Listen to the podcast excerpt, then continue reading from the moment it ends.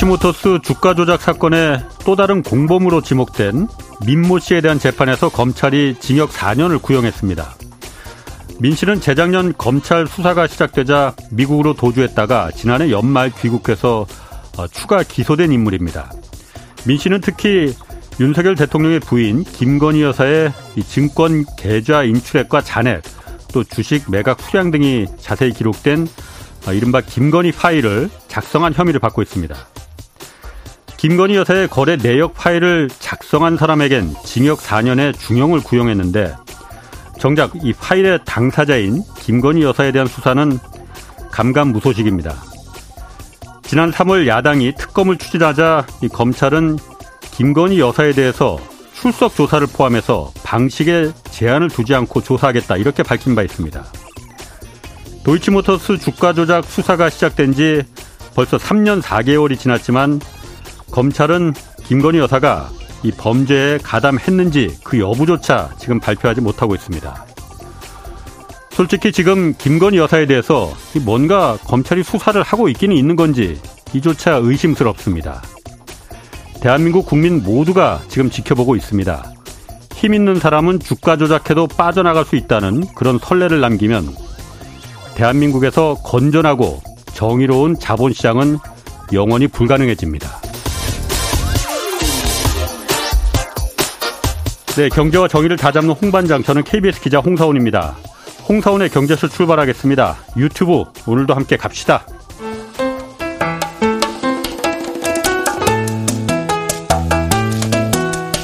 대한민국 최고의 경제 전문가만 모십니다.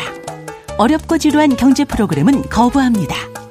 유익하고 재미있는 홍사운의 경제쇼. 네, 경제와 정치를 절대 따로 떼어놓고 생각할 수 없습니다. 그래서 오늘은 어, 정치인이자 경제학자 유승민 전 국민의힘 의원 모셨습니다. 안녕하세요. 예, 반갑습니다. 얼굴이 밝으십니다. 예. 오늘 그 유 의원님 나오신다는 얘기 듣고 예. 뭐 미리 다 소문이 났나 봐요. 그 유튜브 좀 댓글에 오늘 재밌겠다 하고 기대된다 뭐 이런 댓글들이 많이 나옵니다. 자, 먼저 이거부터 좀 물어보겠습니다. 예. 그 어쨌든 한미일 정상 정상 회의 지난주 열렸어요. 예, 예. 뭐 다른 건 뭐 많이 다뤘으니까 저희가 경제 프로긴 하지만은 이번이 주로 이제 안보 문제가 주로 공식 의제였잖아요. 그렇죠. 근데 한미일 동맹까지는 아니더라도 예. 뭐 동맹을 상호 방위 조약 이런 거는 이제 국회 예. 동의를 얻어야 되니까 그렇죠. 그것까지는 아니더라도 안보 협의체 수준까지 올렸다라고 하는 건데 제가 궁금한 게 좀 있거든요. 미국이 그러면은 한국과 일본을 안보 협력처로 동아시아의 안보를 여기 어쨌든 북중로를 상대해서 여기를 갖다 좀 그 미국과 아 일본과 한국이 좀 막아달라라고 하면은 한국과 일본을 동등한 위치에서 지금 미국이 판단하는 거냐라는 게 제가 좀 궁금하거든요. 동등하냐 하지 않냐 그 문제는 미국이 속내는 뭐 동등할 일은 없겠죠. 예. 다만 미국이 트럼프든 바이든이든 오래전부터 예. 한국과 일본이 그동안 관계가 그렇게 매끄럽지 못했잖아요. 예. 그렇지만 한국과 일본이 서로 어 과거사 문제든 여러 가지 갈등을 풀고 한일이 같이 예. 어, 이, 이 북한, 중국, 러시아를 이렇게 대항하는 네. 동아시아에서 예. 그런 자신들의 어떤 동맹이 되어달라라는 거는 예. 미국의 아주 오랜 계획이었고 아. 수건 사주였기 때문에 예. 어떻게 보면 이번 캠프 데이비스의 한미일 정상회담은 미국이 자기가 원했던 거를 네. 가장 많이 이룬 거 아니냐 예. 이런 느낌이 들었습니다. 음. 다만 제가 그동안 뭐 발표된 게 굉장히 뭐 많아요. 안보뿐만 아니라 예. 경제 기술 예. 뭐 굉장히 많은데 예. 근데 그동안 사실 발표했던 거를 중복 발표한 부분들이 굉장히 많고요. 예. 아주 눈여겨 봐야 될 거는 저는 딱 두 가지라고 생각합니다. 하나는 그 한미일 간에 이번에 뭐 원칙이고 정신이고 음. 이저 합의고 네. 이세 가지를 문건을 네. 발표를 했는데 네. 앞으로는 이거는 이제 동맹은 아니고 네. 동맹이라고 쓰는 그런 일부 언론들이 있던데 사실상 동맹 내지는 준동맹 근데 동맹이라는 표현은 저는 쓸 수 없다고 생각합니다. 이거는 정치적인 약속이었고 음. 각 국가가 약속한 것도 아니고 정치 지도자들의 약속입니다. 예. 근데 이 약속에 따라 앞으로 우리가 만약 행동을 해야 된다면 그러면 앞으로 한국과 일본 사이에 안보 군사 협력이 어떻게 되느냐? 예. 그걸 어떻게 해야 되느냐, 어느 범위까지 해야 되느냐. 예. 예컨대 뭐 대만 해협에서 문제가 발생하고 예. 남중국 해에서 문제가 발생하고 생카쿠 그에서 네. 문제가 발생하고 아니면 뭐 오츠크에서 네. 뭐 일본하고 러시아 영토 분쟁이 발생하고 이럴 때 그러면 우리가 개입을 한다는 말이냐? 이게 굉장히 의문이고 거꾸로 우리는 북한하고 대치하고 있으니까 예. 한반도에 만약 긴장이 발생할 때 일본의 자위대가 얼마나 여기에 개입할 수 있느냐 이런 문제가 발생을 예. 하는 거죠. 그래서 그 부분 그 부분이 저는 굉장히 민감하고 네. 어떻게 보면 국민의 동의를 구해야 되는 부분인데 당장 한미일이 어, 군사적 훈련을 계속한다는 거 아닙니까? 예. 그 자체가 의미가 굉장히 있잖아요. 그동안은 음. 한미가 주로 연합 훈련을 했는데 예. 한미리 같이 같이 일부 했었죠 이제까지도. 근데 이제는 앞으로 막 그걸 정례한다니까 예. 아 그러면 이게 어떻게 되는 거냐라는 그런 의문이 있고 또 하나가 중국입니다. 예. 중국을 이번에 아주 공공연하게 적대시했잖아요. 그 성명에 공공연하게 공식적으로 예 공식적으로 중국을 네. 어, 아주 딱 적시를 해가지고 적대시했기 때문에 앞으로 미국과 일본은 그동안 보면 중국하고 적대시하면서 뒤로 경제협력, 기술협력 이 필요한 것도 다 하는데 예, 그렇죠. 우리가 지금 중국하고 어떻게 할 거냐 예. 이게 저는 굉장히 큰 문제인 게 미국하고 예. 일본은 기본적으로 경제가 예. 내수가 굉장히 튼튼한 음. 경제고 예. 일본, 미국 둘 다 통합 기축국이고 음. 근데 우리는 내수가 그리 크지 않고 수출해서 먹고 사는 나라인데 예. 그 수출 중에 중국이 음. 늘 1위였고 우리는 중국하고 수출해서 그동안 경제를 일으켰는데 예. 앞으로 중국하고 경제 협력 관계가 어떻게 되느냐. 음. 한때 안미 경종이라 이래가지고 안 보는 미국 경제는 음. 중국 이랬잖아요. 예. 근데 그거는 깨졌죠. 예. 그러면서 지금 한밀과 북중러 이렇게 적대적인 어, 안보 군사에서 예. 구도가 되면 경제도 더 블록화가 되는 거는 분명한데 그렇죠. 그럼에도 불구하고 우리의 이익은 예. 중국하고 무역을 하고 투자를 하는 거를 중단을 해서는 그거는 예. 저는 한국 경제가 살아갈 수 없다. 예. 예. 그 점이 앞으로 굉장히 캠프 예. 데이비드 이후에 굉장히 좀 중요한 점이다. 예. 그렇게 봅니다. 그러니까 지금 경제 문제도 당연히 이제 저 위원님 저희가 경제쇼 프로그램이고 네. 당연히 이제 경제 문제 다루겠지만 잠깐 네. 요 부분은 그러니까 이 안보 네. 문제에 대해서 어쨌든 한미일 이번에 정상회가 이게 예, 주요 예. 의제였었으니까 안보 문제가 요 하나만 좀 더 제가 궁금한 예? 걸 물어보면은 바로 이거 이번 한미일 정상회의 직전에 미국 국방부가 동해를 일본으로 일본에. 공식 표기하겠다고 예. 예. 선을 예. 발표를 했잖아요. 그럼 예를 들어서 한미일 이제 군사훈련을 공동으로 이제 할 게 될 것 같은데 네. 만약 동해서 그러면은 군사훈련을 한다. 그러면은 우리나라 국방부 군사훈련에서 그 하다못해 지도상으로도 네. 거기를 동해로 표기를 합니까 아니면 시오브 재팬 일본어로 표기를 하느냐? 제가 며칠 전에 독도는 어떻게 되는 거냐? 제가 며칠 전에 그 문제를 지적을 했는데 네. 앞으로 한미일 삼국이 동해에서 뭐 해상 작전 훈련을 만약 한다. 예.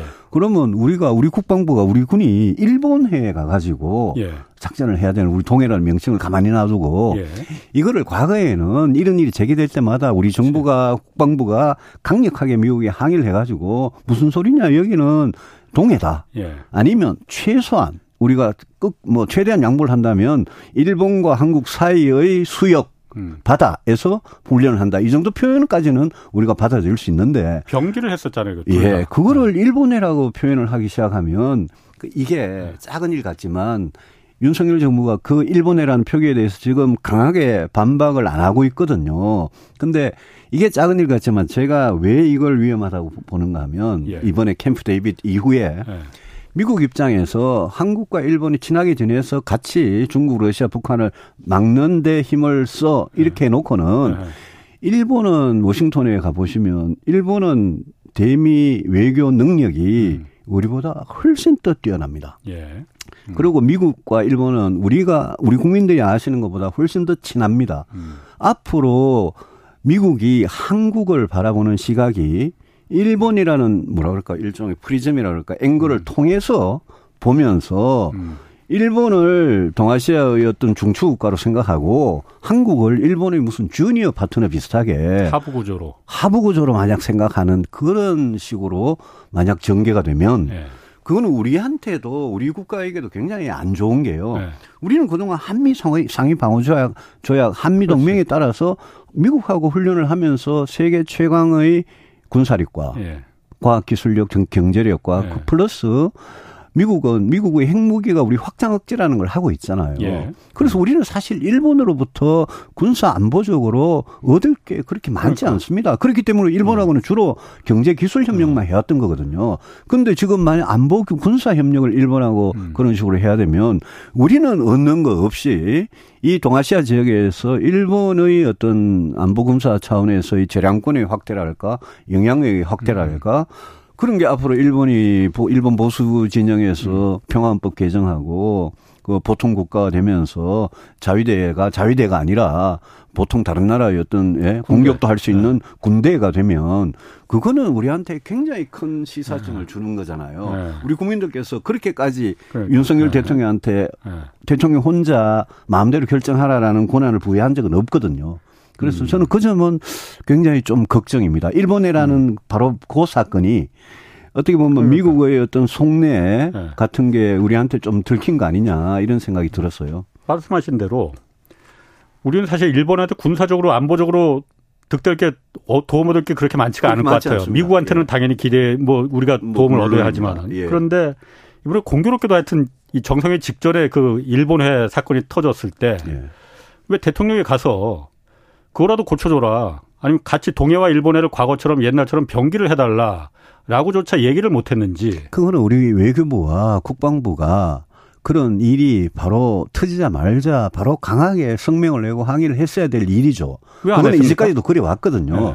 그래서 이럴 때마다 우리가 하나씩 하나씩 우리 뭐 강제징용이고 네. 오염수고 계속 일본이 하자는 대로 그냥 양보하면서 이런 동해의 명칭까지 만약 양보를 하면 그거는 동해 명칭을 앞으로 그러면 계속 일본해라고 쓰고 거기에서 우리 해군과 우리 해병대와 뭐 우리 공군이 가가지고 작전을 연합 연합 훈련을 한다. 그러니까. 그거는 우리는 받아들일 수 없는 문제 아니겠습니까? 그래서 그 작전 지도에 그러면 일본해로 나올 거 아니에요. 당연히 미국 국방부 지도에는 그래 나오죠. 왜냐하면 자기들 공식 입장이라고 이제 한미리 어쨌든 공동 훈련을 하면은 그러니까 공동의 작전 지도를 갖고 할 텐데. 그래서 그 문제는 이, 문, 이 작은 문제 같아도 이런 거 하나 하나를 바로 잡아 가야지 제가 아까 말씀드렸던 우리가 주니어 파트너가 돼버리는 음. 그래 되면 옛날에 그 에치슨 라인이라고 기억하시죠? 예, 예, 그렇죠. 에치슨 라인에 우리 한반도가 그 라인의 바깥에 있었거든요. 예, 그렇죠. 근데 지금 미국의 인도 태평양 전략에 예. 우리 대한민국이 얼마나 정말 중요하냐. 아니 동맹이라는 게 서로 이익이 되는 거 아니겠습니까? 예. 그럼 미국이 미국 미국한테 우리가 이익이 안 되면 우리 입장에서도 동맹이라는 게 유지가 안 되는 거잖아요. 예. 그래서 미국에 대해서 저는 한미 동맹 관계, 한미 관계가 굉장히 이렇게 뭐 껍데기만 남게 되고 모든 게 한미일이라는 음. 삼자 구도로 가버리면 이게 우리 안보나 경제에 어떤 영향을 미칠지 음. 정말 앞으로 주시를 해서 봐야 되는 문제입니다. 그 경제로 좀 가보면 예. 경제적인 면에서도 이번에 뭐 여러 가지 뭐 좀 발표된 거 있었습니다. 무슨 뭐 공급망도 조기 뭐 기존에 많이 나왔던 이야기들입니다. 어. 예. 근본적으로 보면은 근본적으로 중국을 배제하겠다는 거 아니에요. 네. 한미일이 똘똘 뭉쳐서 네. 뭐 물론 그거 어 그럴 수 있다고 봐요. 그런데 그렇게 되면은 아까 잠깐 말씀하셨지만은 미국이나 일본은 그렇다고도 잃을 게 그렇게 많지 않잖아요. 그렇습니다. 예. 그렇지만 한국은 다른 입장이지 않습니까? 다르죠. 그러면 어쨌든 상대가 중국인데 중국을 우리가 배제하기 위해서 한미 한미일이 공동 연합 전선을 펼치자면은 한국이 잘못하면 중국하고 가장 많은 교역량도 가장 크고 기대는 부분이 한국이 어쨌든 어 의도했든 의도하지 않았든 그렇게 지금 돼버렸는데 한국이 선발대가 되는 거 아니냐. 한국이 그런 걱정은 안 해도 되는 겁니까? 그 앞으로 이제 대만 해협 에서의 어떤 충돌이나 갈등이 어떻게 될지 네. 모르겠습니다만은 그 뭐 지금 당장 음. 일어난 일은 아니고 중국이 요즘 부동산 위기부터 시작해서 중국 네. 경제가 굉장히 어려우니까 예. 저는 중국도 그 내부에 국내적인 경제 문제 네. 어, 치유하느라고 당분간 좀 정신이 없을 겁니다. 예. 근데 지금 한미의 이런 캠프 데이비드 이후에 상황에 대해서 중국이 우리나라를 딱 지목해가지고 진흙탕에 발 담그지 마라라고 경고를 하고 있는데. 얘기했죠. 있는데. 중국이. 저는 안미경중이라는 시대는 끝났지만 네. 아까도 강조했던 대로 중국 경제, 중국 경제와 우리 경제의 이 협력 관계 네. 이거를 저는 절대 포기해서는 안 된다. 예. 작년에 IRF법하고 칩스법이 미국에서 통과가 돼가지고 바이든이 예. 서명을 했을 때 예. 그 이후에도 우리 기업들이 미국에 엄청난 로비를 해가지고 음. 유예 기간을 얻고 우리 뭐 핵심 어, 음. 재료, 원료나 부품이나 이런 데서 우리 이런 거, 이런 걸 제외해 달라. 그러고 예. 지금도 뭐 로비를 하고 그렇죠. 있거든요. 그렇죠. 예. 근데 그거는 왜 그러냐 하면 일본이나 미국하고 달리 우리는 중국이라는 거대 시장을 완전히 포기하면 예. 우리 한국 경제의 앞으로 성장 또 우리나라 사람들이 일자리 예. 이런데 엄청난 타격을 입게 돼 있잖아요. 예. 그래서 우리는 가장 중요한 거는 미국하고 일본한테 당신들도 당신네 나라 기업들도 뒤로는 네. 중국하고 다 하고 있지 않느냐 예. 거래를 당신들 이익을 위해서 예. 우리도 중국하고 자유롭게 투자하고 자유롭게 무역하겠다. 예. 그거는 보장해야 된다. 예. 다만 군사 안보적인 차원에서는 네. 캠프 데이빗 뭐 원칙이 됐든 예? 정신이 됐든 좋다 그 정도는 음. 지키겠다. 그렇지만 그것도 예컨대 대만 해협에서 군사적인 충돌이 발생하면 당장 주일 미군하고 주한 미군이 빠질 건데 그래 되면 우리 안보에 허점이 생기는데 예. 우리나라가 쉽게 그런 거는 파병하는 결정을 할 수가 없는 거 아닙니까? 네, 한국군의 파병. 한국군의 네. 파병. 예. 그래서 그런 문제가 이번에 캠프 데이빗 이 원칙 음. 어떻게 보면 정치적인 약속이지만 이게 앞으로 어떻게 하나의 이, 음. 이 지역 동북아시아 지역에서 하나하나의 어떤 충돌 사례마다 음. 이게 어떻게 되느냐는 우리나라 어떻게 보면 구, 구군이 달린 거죠. 음. 그래서 저는 굉장히 신중해야 된다고 생각하고 특히 중국하고의 관계는 우리 국민들께서 뭐 요즘 뭐 이렇게 이 중국에 대해서 굉장히 안 좋아하시는 예. 감정 저도 잘 압니다만은 예. 중소기업이든 대기업이든 기업 하시는 분들한테 물어보십시오. 당신 지금 앞으로 5년, 10년 음. 안에 중국 시장 포기할 수 있나? 물어보면 그렇게 포기할 수 있다고 말은 그게 뭐 삼성전자, 하이, SK 하이닉스가 됐든 아니면 중국에 가가지고 그냥 작은 기업을 하는 중소기업이 됐든 포기 못 하거든요. 포기해서도 안, 안 되고. 그건 못 한다고 얘기면 얘기를 다 했어요. 그럼요. 그래서 네. 그 경제 부분은 저는 네. 저는 좀 정말 네. 별도의 트랙으로 따로 생각할 필요가 있다는 생각. 아니 그러니까 이번에 어쨌든 그 경제적인 문제에서도 중국을 상대로 해서 아, 이 그 라인을 연합전선을 구축하자고 하면은 한국이 가장 이해관계가 복잡하게 얽혀 있는데 피해를 볼 건 한국인데 그럼 한국이 그 피해를 감내하다고 한다면은 감내할 수 있다 이거예요. 그럼 어쨌든 동맹으로 생각하면은 그럼 그 뭔가 그럼 일본과 미국이 특히 미국이 예. 뭔가 우리한테 그럼 해줄 수 있는 뭔가를 반대 급부를 우리들은 얻어 왔어야 되는 거 아닌가? 그건 당장 못 얻었죠. IRA 네. 법도 그렇고 CHIPS 법도 그렇고 예. 바이든 대통령한테는 지금 11월 대선이 그냥 가장 예 그거밖에 네. 안 보이니까 예. 어떻게든 미국 거를 미국에서 투자를 해서 미국에 생산해서 미국산 제품을 보호하려는 뭐 자국 이기주의 내지는 보호주의가 네. 지금 뭐 클라이막스에 와, 있, 와 있는 거 아닙니까? 어떻게 보면 네. 트럼프 때보다 더 심하다고 볼 수도 있거든요. 예. 그러니까 그런 미국한테 음. 중국하고의 어떤 경제 관계가 축소되는 음. 그 대가, 그 희생을 우리가 치르는데 그러면 미국하고 일본이 그 대신에 해줄 수 있는 게 뭐냐? 예. 그 사람들이 뭐 우리한테 뭐 어. 돈을 주겠습니까? 뭘 주겠습니까? 결국은 시장 접근을 음. 하는 이런 건데 그거조차도 굉장히 규제가 심하지 않습니까? 예. 그리고 생각해 보시면 우리 4대 기업이나 우리 대기업들이 미국 가서 지금 반도체든 2차 전지든 엄청 전기차든 엄청난 투자를 하고 있지 않습니까? 음. 그 투자를 만약 국내에 했다면 이거는 문재인 정부 때부터 있었던 일이에요. 그 막대한 투자를 그 우리 대기업들이 국내에 했다면 네. 우리 국내 젊은이들한테는 얼마나 좋은 일자리가 많이 생겼겠습니까? 예. 근데 미국이 보호주의를 강화하니까 네. 어쩔 수 없이 그거를 우회하려고 미국 가가지고 투자를 하는데 예. 그런 거 보면 미국하고 일본이 우리한테 뭐 가까운 미래에 무슨 엄청난 경제적 이득을 네. 제공할 수 있는 이런 기회를 준다. 중국하고 멀어지는 대가로 예. 저는 그거는 불가능한 이야기였습니다. 이번에는 어쨌든 그 논의가 없었지만은 예. 앞으로 뭐 정례적으로 이 회의를 연다니까 예. 그런 부분에서는 분명히 우리가 요구를 해야 될 것 같아요. 그래서 그래서 어. 국민들한테 이런 걸 설명을 하시려면 예. 캠프 데이비드에서 예. 우리 대한민국이 예. 대한민국 국민들께서 예. 얻은 이익은 이겁니다라고 내놓을 수 있어야 그렇지. 되거든요. 그런데 거기에 무슨 오염수가 있었습니까? 반도체가 있었습니까? 2차 전지가 있었습니까? 일본하고 안보군사 협력은 야 이건 뭐지? 앞으로 어떻게 되는 거지? 이런 아주 뭐라고 뭐 먹구름만 잔뜩 낀 것 같은 예. 이런 거죠. 한미 간에 뭐가 업그레이드 된 건 없었잖아요. 한미 간에는 지난 음. 5월에 워싱턴 선언에서 일단 거의 다 했잖아요. 예. 그래서 앞으로 국민들께서 그 한미일이 그래 한다니까 음. 보수층에서는 뭐 박수치고 이러는데 네. 거기에서 우리 국민들께서 얻는 이익은 뭐냐? 네, 우리 경제가 뭐 더 좋아지느냐? 일자리가 늘어나느냐? 투자가 여기에 더 많이 되느냐? 네. 이런 부분에 대해서 이야기를 똑바로 구체적으로 못 하니까 네, 네. 그냥 그 그 긴 문장들을 읽어 보면 음. 그냥 도리뭉술한 음. 그동안 했던 이야기를 자꾸 반복하는 거예요. 어쨌든 오늘 그 이도훈 대통령실 그 수석은 그렇게 얘기는 했어요. 어느덧 돌아보니 한국이 세계 선두에 서 있다. 맨 앞에 서 있다. 아, 그런데 이게 그럼 이념을 얻고 우리가 그럼 국익과 실리를 포기해야 되는 거냐? 그, 그, 그맨 앞에 서 있다는 것. 그 말, 저도 오늘 기사, 뭐 기사를 봤는데, 예. 아, 좀 그런 이야기 좀 안 해주셨으면 좋겠어요. 제가 그 기사 보고 어떤 네. 생각이 드는냐면 얼마 전에 바로 얼마 전에 잼버리에서 네. 아주 국제적인 망신을 아, 당하고 아, 실패했던 그게 아유, 제, 제 머릿속에 오버랩이 돼가지고 아. 아, 왜, 왜 저런 이야기를 할까. 네. 오히려 차분하게 예. 국민들한테 한미일 협력이 왜 중요하고 여기서 네. 우리가 얻는 이익은 이거고 예. 앞으로 중국과 관계는 어떻게 되고 이런 예. 거를 설명을 하실 생각을 해야죠. 네. 좀 너무 오버하라는 것 같았어요. 아, 지금 뭐 유튜브 댓글에 유 의원님 역시 정치인이라서 말 참 그 논리적으로 잘하신다고 뭐 약간 나쁜 의견도 있긴 있습니다. 그런데 그 부분은 제가 소개 안 하겠습니다. 아, 나쁜 이야기도 소개, 소개해 주십시오.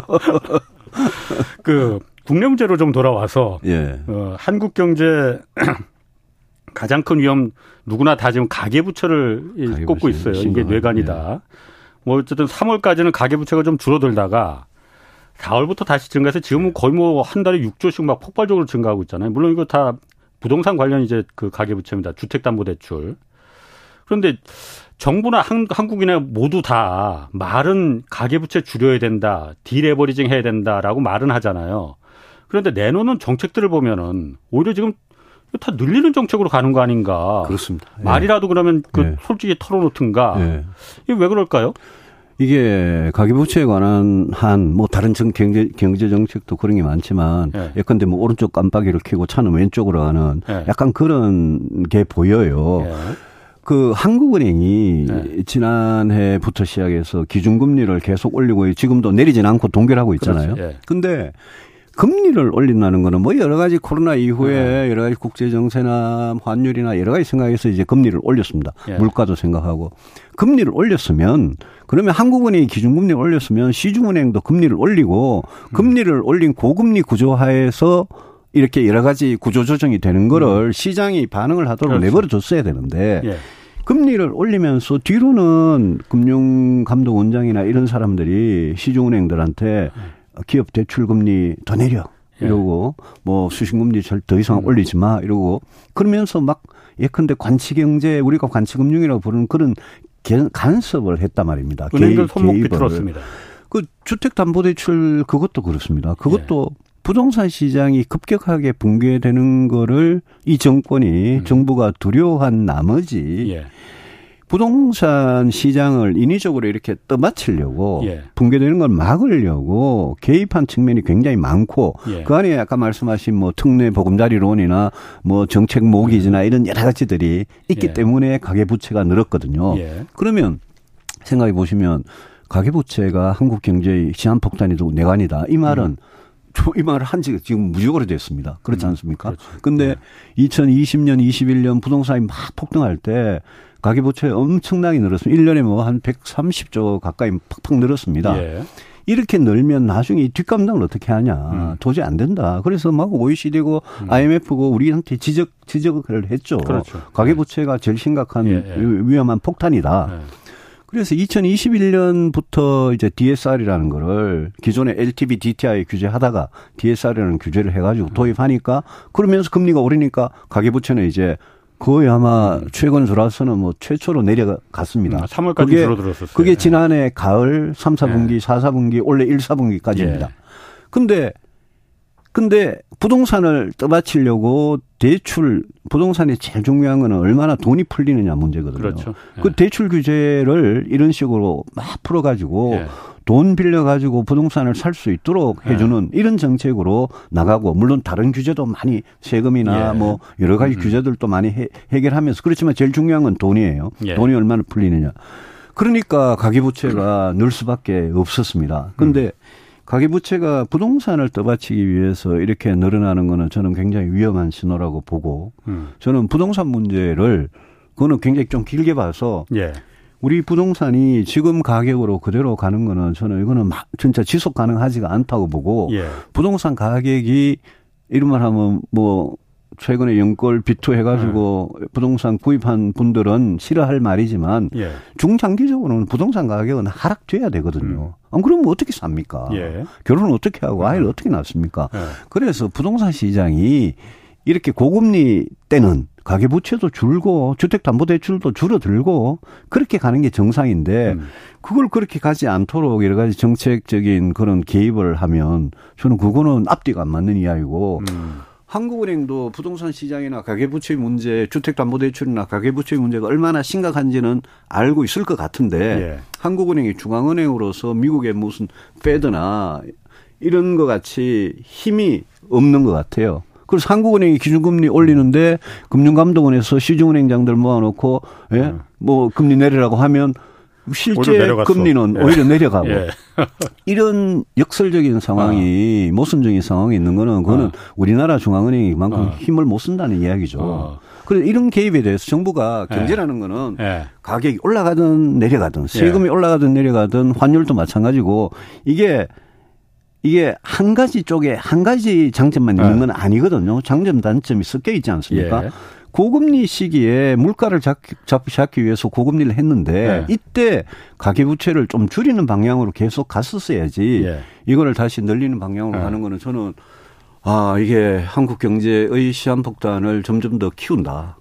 그 잘못 잘못된 선택이다라고 어. 보는 거죠. 이복현 이제 금, 금융감독 원장이 시중은행 예. 돌면서 이제 은행들 손목을 비틀어서 예. 지금 이 은행들이 이자 장사하는 거냐. 이제 그 금리 내려라. 또 그리고 또 이제 물가 높으니까 뭐 라면값, 새우깡값 내려라. 인위적으로 정부가 가격을 통제했지 않습니까? 그럼 이렇게 인위적으로 통제하는 게 뭐 물론 그러니까 금리 내려가고 대출 많이 받은 사람들은 이제 금리 내려가고 또 저만 해도 라면값 내려가면은 어 좋네 이 생각 들거든요. 이게 그러면 끝까지 좋을 수는 없는 거예요? 좋을 수 없죠. 70년대, 어. 80년대 정부가 행정 지도를 하고 개입하고 이런 방식이죠. 그게. 예. 그게 뭐 아주 오래된 우리 뭐 옛날에 다 겪었던 관치금융이고 관치경제인데요. 예. 예컨대 라면값이다, 뭐 새우깡이다 이런 것들은 예. 그거는 가격이 올라갈 때 자세히 보면 진짜 올라갈 만해서 올라갔는지 예. 아니면 라면을 만드는 그 대기업들이 예. 그게 이제 진짜 공정거래법이 금지하는 카르텔이죠. 음. 카르텔. 예. 그게 진짜 카르텔이죠. 예. 저는 작년 가을에 라면값 올린 거는 카르텔이라고 보거든요. 예. 저는. 음. 그러면 그를 그거를 공정거래법에 있는 카르텔 금지 조항으로 예. 그걸로 카르텔에 대해서 아주 이 음. 페널티를 매겨야지 예. 그거를 그냥 아주 손쉽게 라면 업체들 네. 불러가지고 야 왜 라면값 올라 물가 지수에 다 반영이 되는데 좀 내려 네. 이런 식으로 하는 거는 그거는 자유시장 경제가 전혀 아니죠. 예. 그건 저는 은행 금리도 마찬가지라고 음. 생각을 합니다. 다만 이런 건 있습니다. 금리가 올라갈 때 제일 고통받는 거는 주택담보대출은 어느 정도 신용이 되는 사람들이 받지 그렇죠. 않습니까? 그렇죠. 근데 금리가 올라갈 때 제일 고통스러운 사람은 신용이 없는 저신용자들인데 음. 예. 대출을 받은 그것도 은행 대출 못 받고 뭐 이금융권이나 대부업체나 예. 그런 분들이 제일 힘들 거 그렇죠. 아닙니까? 예. 그런 분들에 대해서 어떻게 진짜 마이크로 금융으로 음. 그분들을 구제를 해주고 음. 하는 그 부분을 하느냐는 저는 정부가 개입할 명분이 있다고 봅니다. 그럼 당연히 개입해야죠. 그런데 그게 아니고 그게 아니고 자기가 원금이고 네. 이자고 상환할 능력이 있는 분들한테는 네. 저는 고금리의 네. 시장 기능이 그렇죠. 작동하도록 놔둬야지 네. 부작용이 없다. 그런 말씀드리고. 정부가 이제 물건값에 대해서 가격 통제를 들어갈 때 들어가더라도 들어가야 될 부분이 있긴 있습니다. 그러니까 예를 들어서 지금 뭐 라면이나 이런 것처럼 모든 기업들이 다 하려면 할 수 있는 이런 거 말고 이건 자유시장에서 이제 가격이 그렇죠. 결정되는 거고 네.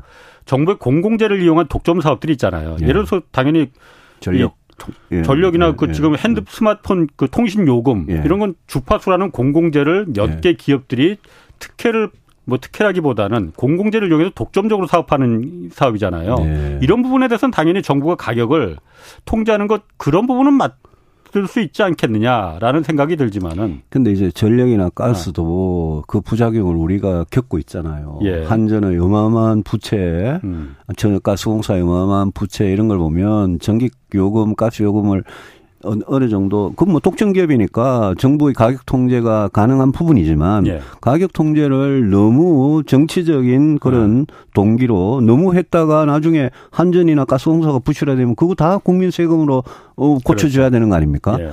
통신은 조금 다릅니다. 통신은 네. 주파수를 경매를 해가지고 그걸 산 주파수를 가지고 통신회사들이 어떻게든 경쟁을 하고 있거든요. 예. 근데 진짜 중요한 거는 자유시장 경제가 작동해서 물가가 나아지고 소비자한테 네. 이익이 돌아가기 위해서는 그 기업들이 네. 통신은 몇 개 안 되잖아요. 세 개. 그러니까 네. 그거는 과점 산업이거든요. 그렇죠. 네. 그 기업들이 자신들이 이익을 극대화하고 소비자들한테 네. 피해를 주기 위해서 담합을 하느냐, 네. 카르텔을 하느냐, 요금 구조나 머리 단말기에 대한 보조금이나 이런 것들이 음. 진짜 합리적이냐 아니면 소비자를 속이고 음. 기만하기 위해서 저렇게 수를 쓰는 거냐. 음.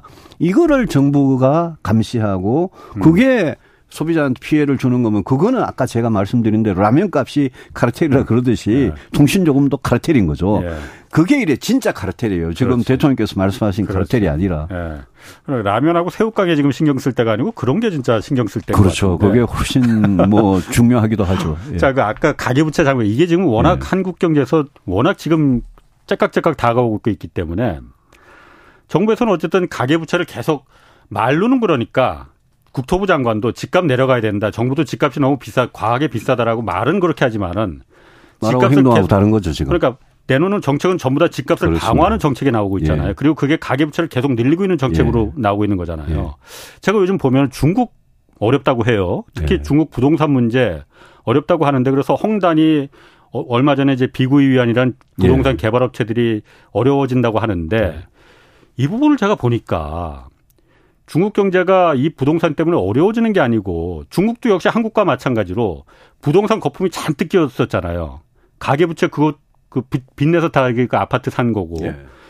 이런 거품을 다 지금 정부가 중국 정부가 의도했는지 안 했는지 모르겠습니다. 그런데 거품을 지금 제거하고 있는 중 아닌가. 이른바 그 deleveraging 작업에 들어가 있는 거 아닌가. 한국은 못하는.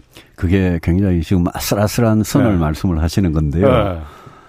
아니요, 제가 중, 저는 저는 저는, 예, 저는 저는 어. 중국 사태를 비구이위안 예. Country Garden이라는 거 그 부동산 1위 개발 업체가 이제 지금 디폴트 위기잖아요. 예. 그걸 보면서 저게 2008년에 미국이 주택 가지고 예. 그걸 주택을 담보로 해가지고 여러 파생 상품을 만들어 가지고 그 뭐 엄청난 천재 수학자 과학자들이 그걸 만들어 가지고 했다가 거품이 꺼진 그렇죠. 그게 2008년이 금융위기고 그게 미국의 네. Lehman Brothers 예. 사태였는데 중국이요. 중국이 예. 지금 Country Garden이 디폴트가 되면 예. 그러면 다른 건설 업체들이 예. 연쇄 부도가 나가지고 그게 중국의 금융 시스템 전반으로 불이 만약 붙어가지고 예. 중국이 금융 금융 중국의 음. 금융이 이렇게 뭐랄까 브레이크다운 되는 음. 붕괴되는 이런 위기로 올지 예. 아니면 말씀하신 그 뉘앙스대로 부동산 업체 부동산 그동안 거품이 있었으니까 예. 그 거품을 빼기 위한 네. 시장의 자연스러운 구조조정 과정으로 보고 음. 이 구조조정을 거치고 나면 중국 경제가 더 좀 단단해질지 음. 그 기로는 사실은 진짜 종이 한장 그렇죠. 차입니다. 사실. 예. 그래서 그거에 정부가 중국 정부가 인위적으로 예. 뭔가 개입해 가지고 아주 교묘하게 타이밍을 조절하고 2021년에 헝다가 디폴트 되고 이번에 2023년에 예. 비구위안. 그 비구위안이 어. 디폴트가 되고 어. 그러면서 부동산 거품을 빼가면서 견실하게 만드는 과정인지 네. 아닌지는 음. 그거는 우리가 보통 그럴 경우에 쓰는 용어가 연착륙이냐 경착륙이냐 이거 아니겠습니까? 예, 예, 예. 만약 하드랜딩을 만약 하게 되면 그거는 예. 금융위기로 번질 가능성이 되게 예. 높고 중국이 예. 만약 금융위기로 번지면 우리나라도 그렇게 우리나라 주, 뭐 주식이나 환율이나 그렇게 무사하지는 못할 거고 미국도 그렇게 무사하지는 못할 예. 겁니다. 그만큼 세계 경제가 엮여 있기 예. 때문에 그래서 이번 사태는 저는 기본적으로 구조조정 론자입니다. 예. 저는 부실이 계속 쌓이는 것만큼 위험한 건 없다. 그거는 예. 정부 국가 부채 마찬가지고 음. 가계 부채 마찬가지, 기업 부채 마찬가지거든요. 예. 중국은 지금 엄청난 부실이 쌓이고 있기 때문에 예. 중국 정부가 진짜 아주 장기적으로 전략적으로 네. 부채의 구조조정, 부실의 구조조정을 해나가기 위해서 음. 저런 거라면 저는 괜찮은 전략이라고 보는데 음. 그게 아니고 중국 정부도 어떻게 컨트롤 할 수 없는 그런 파국적인 음. 위기로 만약 경착륙을 하드랜딩을 해버리면 그거는 우리가 굉장히 음. 심각하게 봐야죠. 거꾸로 음. 중국의 사태를 우리한테 지금 대입을 시켜가지고 예. 우리 그동안 부동산 그 PF 부실화나 이런 것 때문에 지금 뭐 무슨 저축은행에다 제2금융권부터 굉장히 지금 아슬아슬한 순간이잖아요. 지금도. 계속 돌려막기 하고 있죠. 돌려막기 하고 있고 아까 그 주택담보대출 어. 가계부채도 그런 거고요. 어, 이자까지도 후불제로 지금 그 만들었다고요. 네, 그래서 저는 정부가 짧게 보면 자기 임기 내에 사고가 터지는 그러니까 폭탄 돌리기를 해가지고 음. 다음 대통령, 다음 정부 때 사고가 터지면 자기 책임이 아니니까. 네. 근데 그렇게만 모든 정부가 5년 임기의 정부가 그렇게만 생각하면 그러면 그렇지. 부실은 갈수록 쌓이고 어. 언젠가는 엄청난 사태가 파국이 오는 거거든요. 그런 국가는 뭐 지속 가능할 수가 그 저는 오히려 지금 네. 한국 정부가 중국 사태로부터 네. 뭐 뭐랄까 반면교사로 얻어야 될 네. 교훈이 있다면 우리가 모든 부실업체를 다 살릴 수는 없다. 예. 예, 그렇죠. 그 원칙 하에 음. 살려야 될 것과 어차피 정리해야 아. 될 것, 그 사이의 선을 지금은 음. 저는 이제까지는 정부는 모든 거 다 살리는 방향으로 예. 왔는데, 예. 그죠? 근데 그거를 좀 잘좀 좀 구분을 아. 했으면 좋겠다 그런 생각입니다. 어려운 중, 이야기입니다. 어, 예. 그러니까 저도 그러니까 요즘 중국 그 부동산 문제를 흥미롭게 지켜보는 게 네. 저게 사실 중국 부동 지금은 다 부동산 개발업체 시행업체들이 무너지고 있는 거잖아요. 그렇죠. 그래서 네. 자연적으로 그 딜에버리징 과정이 그냥 결과적으로 보면 이루어지고 있는 것 같은데 이게 금융권으로 번지느냐 안 번지느냐 이것만 막아주느냐 안 막아주느냐 이게 사실 관건인 것 같아요. 그렇습니다. 그래서 어. 그 중국이란 나라가 우리나라보다는 좀 불투명하잖아요. 매우 불투명하죠. 예, 그 중국이란 예. 나라가 중국 정부가 예. 금융권으로 번지는 걸 막기 위해서 예. 어뭐 우리의 용어로 하자면 음. 일종의 공적 자금 같은 거 예. 그런 걸 얼마나 동원을 해가지고 금융이 무너지지 않도록 네. 뒷받침을 해주느냐 또 그런 의지를 국제사회에 음. 보이느냐 예. 앞으로 그런 게 굉장히 주시해야 될 포인트 네. 같습니다. 아까 그 한국 어쨌든 한국이 중국을 반면교사 삼아서 지금 구조조정을 해야 네. 된다라고 네. 말씀하셨잖아요. 모두 다 살릴 수는 없다. 저는 늘 그런 생각입니다. 근데 지금은 어쨌든 네. 모두 다 살리자는 쪽으로 가고 돈이 계속 푸는 쪽으로 가잖아요. 아, 국민들께서 어, 잠깐만요. 그러면은 예, 예, 지금 제가 봤을 때 예. 제가 정부에서는 이런 생각을 하고 있는 것 같아요. 물론 맞을지 안 맞을지 모르겠지만은 지금 이렇게 우리가 그 집값을 올리는 거 그래서 금 돈을 푸는 쪽으로 지금 해서 경, 부동산 경기를 부양시키면은 가계부채가 늘어나고 위험할 수는 있지만은 혹시 미국이 드라마틱하게 금리를 내려버리면은 이 모든 문제가 다 아름답게 끝날 수 있다, 해결될 수 있다. 이 요행을 바라는 거 아닌가. 그런데 요즘 미국 국채 뭐 10년물 장기 국채 올리, 올라가고 이런 거 보면은 미국이 쉽게 금리를 기준금리를 내릴 것 같지는 않은데 그런 부분은 좀 미국은 지금 어. 당장 뭐 가까운 시일 안에 금리를 내릴 이유가 별로 없는 나라입니다. 그렇죠. 실업도 별로 없고요. 모든 세계의 돈이 다 미국으로 과열이고 물가는 오히려 안정되고 있어서 예. 지금 금리를 뭐 내려가 금리를 내린다는 거는 기본적으로 경, 경기가 굉장히 불경기로 갔을 때 예. 확장 정책으로 통합 팽장 정책을 하기 위해서 금리를 내리는 건데 예. 미국은 지금 여러 가지 경제 여건이 그럴 이유가 없는 나라이기 때문에 예. 방금 말씀하신 그거 미국이 고금리 내리고 우리도 따라 내리면 해결될 거야라는 예. 거는 그거는 저는 지금 제가 봐서는 설득이 별로 없어 보이고 예. 저 제가 아까 말씀드리려던 거는 국민들께서 꼭 아셔야 되는 게 2020년입니까 코로나 시작되고요. 예. 그때부터 우리 긴급 재난 지원금도 재정적으로 많이 풀었지만 음. 통화량도 엄청나게 풀렸고 그때 부실 기업에 대한 이 이이 만기 연장 예. 이거를 계속 해줬고요. 음. 그래서 제가 보기에는 우리나라 기업들 중에 이자 보상 비율이라고 그러죠. 돈 버는 거하고 이자 음. 나가는 거하고 예. 비율을 따지는 거. 그게 1.0이 안 되는 아주 뭐 네. 오랫동안 그런 부실 기업인데 이상하게 주가는 아직도 높고 이런 네. 게 이게 이제 거품인 거죠. 네. 이런 기업들이 우리나라 우리 경제에도 굉장히 많습니다. 네. 그래서 그거를 정리 안 하고 있으면 그럼 어떻게 되느냐? 정리를 안 하면 계속 풍선이 이래 부풀러 오르다가 네. 언젠가 조금만한 핀으로 자극이 오면 언젠가는 터지고 네. 그거는 고스란히 우리가 IMF 위기 때나 금융위기 때 당해봤듯이 네. 그래서 사전에 그런 부실 위험을 제거하고 아 저 기업한테는 계속 음. 대출 만기 연장을 해주는 게 이게 아무 의미가 없다. 그런 거는 그런 걸 하라고 금융감독위원회가 있고 금융감독원이 있는 거거든요. 예. 그 정부가 아니 뭐 문재인 정부도 그런 식으로 연명을 해가 지나 시간이 지나왔습니다. 예. 윤석열 정부가 진짜 아주 엄정한 자유시장 경제가 제대로 살아나게 하려면 예. 돈이 예. 자원이 진짜 효율적인 곳으로 가는 게 자유시장 경제의 네. 최대 강점 아니겠습니까? 네. 근데 부실기업한테 계속 연명을 시켜주면 그건 안 되는 거거든요. 음. 그런 점에서 저는 이 정부가 구조조정에 음. 그동안 의지가 없었는데 앞으로는 그런 의지를 좀 보여가지고 우리 경제가 좀더 음. 건실한 방향으로 갔으면 좋겠다.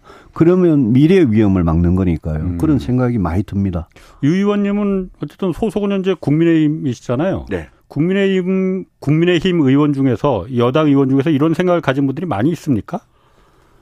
어, 경제에 대해서요? 예, 예. 경제에 대해 그러니까 저는 그러니까 저는 정부 저는 네. 분명히 있을 거라고 생각합니다. 네. 근데 요즘 뭐 공천 시기라 가지고 전부 다 입을 다물고 살아서 그렇지. 네. 저는 뭐 이런 이야기를 하면 네. 비슷한 그런 원칙적인 생각을 공유하는 그런 의원님들이 저는 분명히 있을 거라고 생각합니다. 음.